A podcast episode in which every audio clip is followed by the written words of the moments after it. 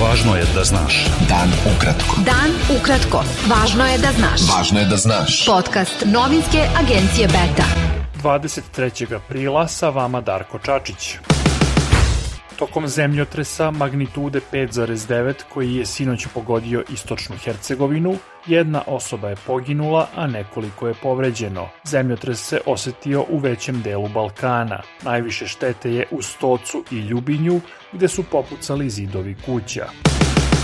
Nekoliko desetina građana okupilo se danas na Beogradskom trgu Republike u znak podrške Ukrajini, pozivajući na mir i prestanak rata. Sa skupa je između ostalog poručeno da je nedopustivo što je ruski predsednik Vladimir Putin odbio ponuđeno uskršnje primirje. Okupljeni su nosili transparente Rusija nije Putin, Putin ratni zločinac i slava Ukrajini. Skup je organizovala neformalna grupa građana Ukrajine, Rusije i Belorusije koji žive u Beogradu. Na prolećnom zasedanju Međunarodnog monetarnog fonda i grupacije Svetske banke ocenjeno je da je Srbija imala brz i efikasan odgovor na rizike sa globalnog tržišta i potvrđeno je da srednjoročni izgledi Srbije ostaju povoljni, saopštila je Narodna banka Srbije. Prema najnovijim zvaničnim podacima, u Srbiji je od koronavirusa umrlo još pet osoba, a infekcija je u prethodna 24 časa potvrđena kod 628 od 5641 testiranog uzorka. U bolnicama je 439 COVID pacijenata, od kojih je 25 na respiratoru.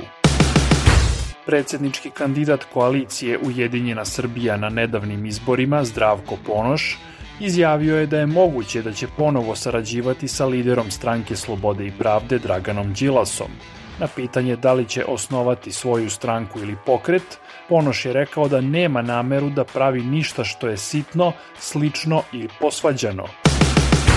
Podpredsednik Narodne stranke Miroslav Aleksić izjavio je da je pitanje da li će biti novih izbora u Beogradu. Aleksić je rekao da priču o novim izborima vidi kao štap i šargarepu za opoziciju, a ne kao rezultat sastanka lidera Srpske napredne stranke i stranke Slobode i pravde Aleksandra Vučića i Dragana Đilasa.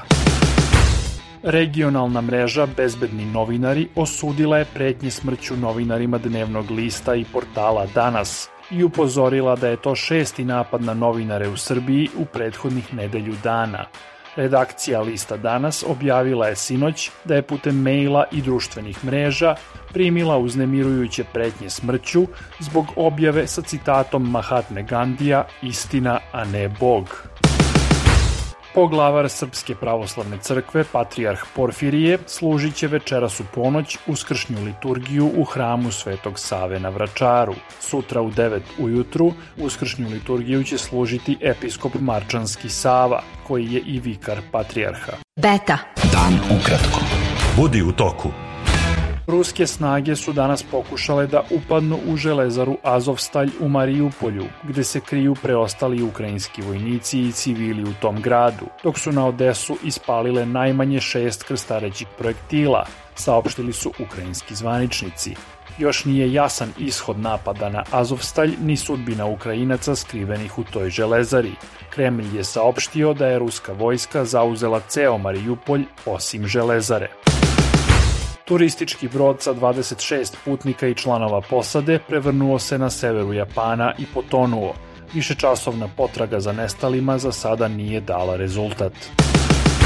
Srpski teniser Novak Đoković plasirao se u finale Srbija Opena, savladavši u tri seta Rusa Karena Hačanova. Đoković će u finalu igrati protiv Rusa Andreja Rubljova, koji je u dva seta pobedio Italijana Fabija Fonjinija.